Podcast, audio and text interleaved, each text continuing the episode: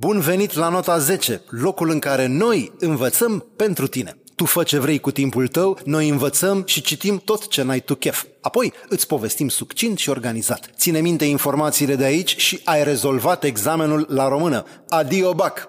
Eu nu strivesc corola de minunea lumii este prima poezie din volumul Poemele Luminii, debutul lui Blaga din 1919. Lucian Blaga, cel care s-a înscris la teologie ca să scape de armată, cel care l-a cunoscut pe Mahatma Gandhi și cel care devenea isteric atunci când cineva îi vorbea de rău opera. Am încercat să citesc pe net despre această poezie, comentarii, gânduri, îndrumări. Aproape că am avut nevoie de dicționar să traduc din română în română. Nota 10 este podcastul care este făcut pentru tine ca tu să poți lua la examen nota de care ai nevoie. Îți promit, o să înțelegi toate cuvintele pe care o să le auzi. Dacă e vreunul prea complicat, lasă-ne un comentariu și o să ținem cont pe viitor. Învățăm din mers ce ai nevoie. Nu mai pierdem vremea, pornim! 5 minute pentru minim nota 7. Întotdeauna, pentru a înțelege o creație la adevărata ei valoare, este important ca aceasta să fie așezată într-un context. Autorul a simțit ceva, s-a inspirat de undeva, a trăit, i-a fost foame, i-a fost frică, a râs, a iubit, a fost înșelat și a mințit. A existat într-un loc printre oameni. Ceea ce acum, pentru noi, la 100 și ceva de ani, nu înseamnă decât statistici sau înșiruiri de date, pentru cei care au trăit acea perioadă, reprezintă emoții, spaime, iubiri, adică viață. Când a scris Corola, Blaga era tânăr, era îndrăgostit, voia să rupă norii și să schimbe lumea din temelii. Exact la fel cum am vrut și eu. Identic poate cu ceea ce simți tu acum. Poezia asta îi aparține unui băiat care, la fel ca și tine, se înfuria, avea frustrări și visa cu ochii deschiși sub cerul înstelat. Suntem în 1919, după mulți ani de război greu, fie el balcanic, fie mondial. Tratatul de la Versailles deschidea o epocă nouă, România se chinuia să devină România, oamenii aveau un suflet două trăiri opuse, spaima și speranța. Nenorocirile astea sângeroase veneau imediat după faimoasa Belle Époque, poate cea mai spectaculoasă perioadă artistică de după renaștere. Să ne imaginăm pentru o clipă ce poate fi în sufletul tânărului Blaga, cel care și-a trăit adolescența într-o lume tulburată de un război care nu era al lui.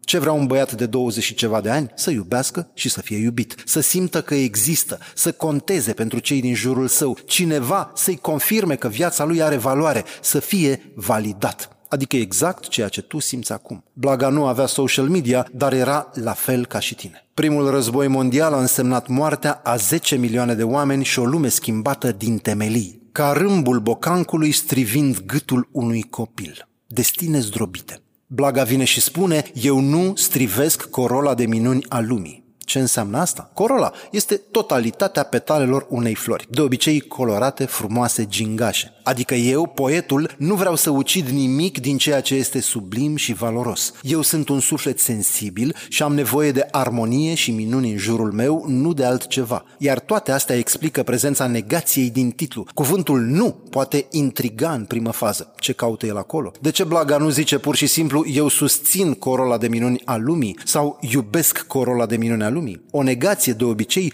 schimbă ceva adevărat în ceva fals sau pe dos, inversează o valoare. Cred că la Blaga această negație este o formă de protest. Este un semn de furie, de frustrare, de disperare. Toate astea fiind semințele epocii în care și-a trăit copilăria și adolescența. În jurul său, oamenii au murit, frumusețea a fost distrusă, lumina era dată de explozii și incendii, nu de lumânări parfumate. Drept urmare, Blaga vine și spune furios, eu nu sunt aici să ucid sau să dărâm, așa cum ați făcut-o voi până acum. Eu sunt aici ca să iubesc și să construiesc. Voi aveți gloanțe și bombe, eu am toc și cerneală. Să privim pentru o clipă verbele din poezie care exprimă acțiuni. Nu strivesc, nu ucid, lumina altora sugrumă vraja, eu cu lumina mea sporesc, îmbogățesc, iubesc.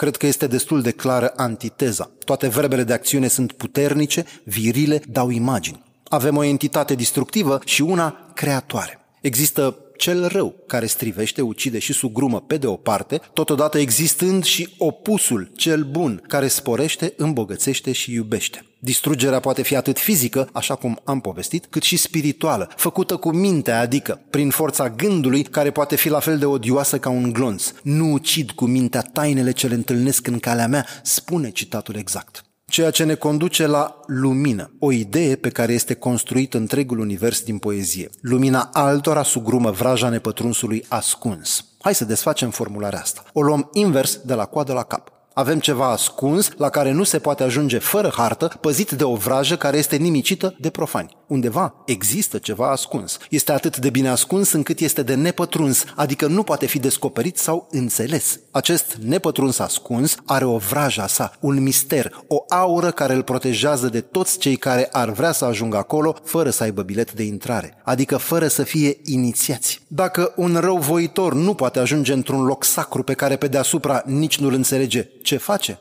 Îl distruge, îl sugrumă. După cum spuneam, lumina altora sugrumă vraja nepătrunsului ascuns. Dacă ai stat vreodată într-o noapte senină pe malul mării, cu siguranță ai văzut linia lăsată de lună pe apă. Este spectaculoasă și misterioasă deopotrivă, îți vine să înnoți în lungul ei. Dacă un nor a acoperit luna la un moment dat, totul a devenit mult mai sec și mai trist. Ți-ai putut da seama singur că lumina lunii îți dă fluturi în stomac și te face să te îndrăgostești spontan. Zice Blaga, și în tocmai cum razele ei albe luna nu micșorează, ci tremurătoare mărește și mai tare taina nopții, așa îmbogățesc și eu întunec catazare. Adică autorul nu doar că se identifică cu lumina, merge mai adânc în idee și se asemuiește cu lumina lunii, care este mai misterioasă și mai romantică. De ce face asta? Ne spune câteva rânduri mai jos.